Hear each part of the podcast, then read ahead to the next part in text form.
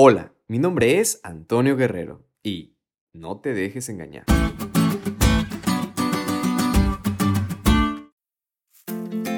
Seguramente has visto en televisión o en alguna red social publicidad sobre algún artículo. En ella encuentras muchas ventajas y te mencionan cuánto de beneficio te puede traer al adquirirlo. Pero por lo regular, esos artículos suelen ser un engaño. La realidad es que no tienen todas esas ventajas como te lo mostraba y al final puedes salir engañado y estafado. No hay nada mejor que ver, probar y hacer realidad que ese artículo cumpla y llene tus necesidades. En el estudio de hoy, el apóstol escribe a los hebreos sobre un engaño similar.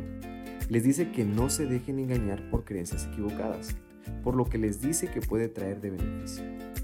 Y bien, hace ilusión a los alimentos inmundos, eso es para ejemplificar un hecho que estaba pasando con esa doctrina y cómo estaba siendo mal entendido.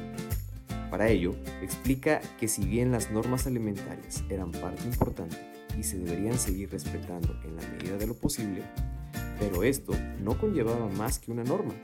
Esto no representaría su salvación, sino que solamente la gracia y por medio del sacrificio de Jesús podíamos alcanzar esa oportunidad de redención. Es por eso que Pablo exhorta a los hebreos que no se dejen engañar por doctrinas diversas.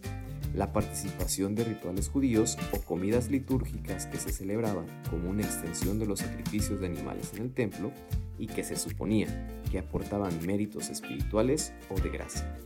Las comidas y las bebidas no son agentes mediadores de la gracia, debían solo creer que recibimos la gracia solo a través del sacrificio y la mediación sacerdotal de Jesucristo.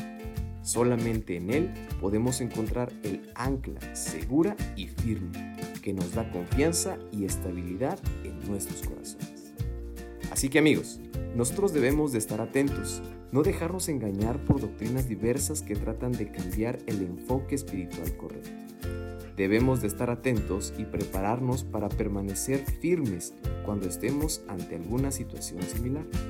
Por eso, debes de estudiar y afirmar nuestras raíces para que ninguna tormenta nos pueda ver.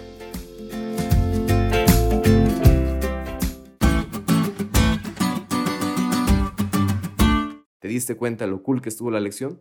No te olvides de estudiarle y compartir este podcast con todos tus amigos. Es todo por hoy, pero mañana tendremos otra oportunidad de estudiar juntos.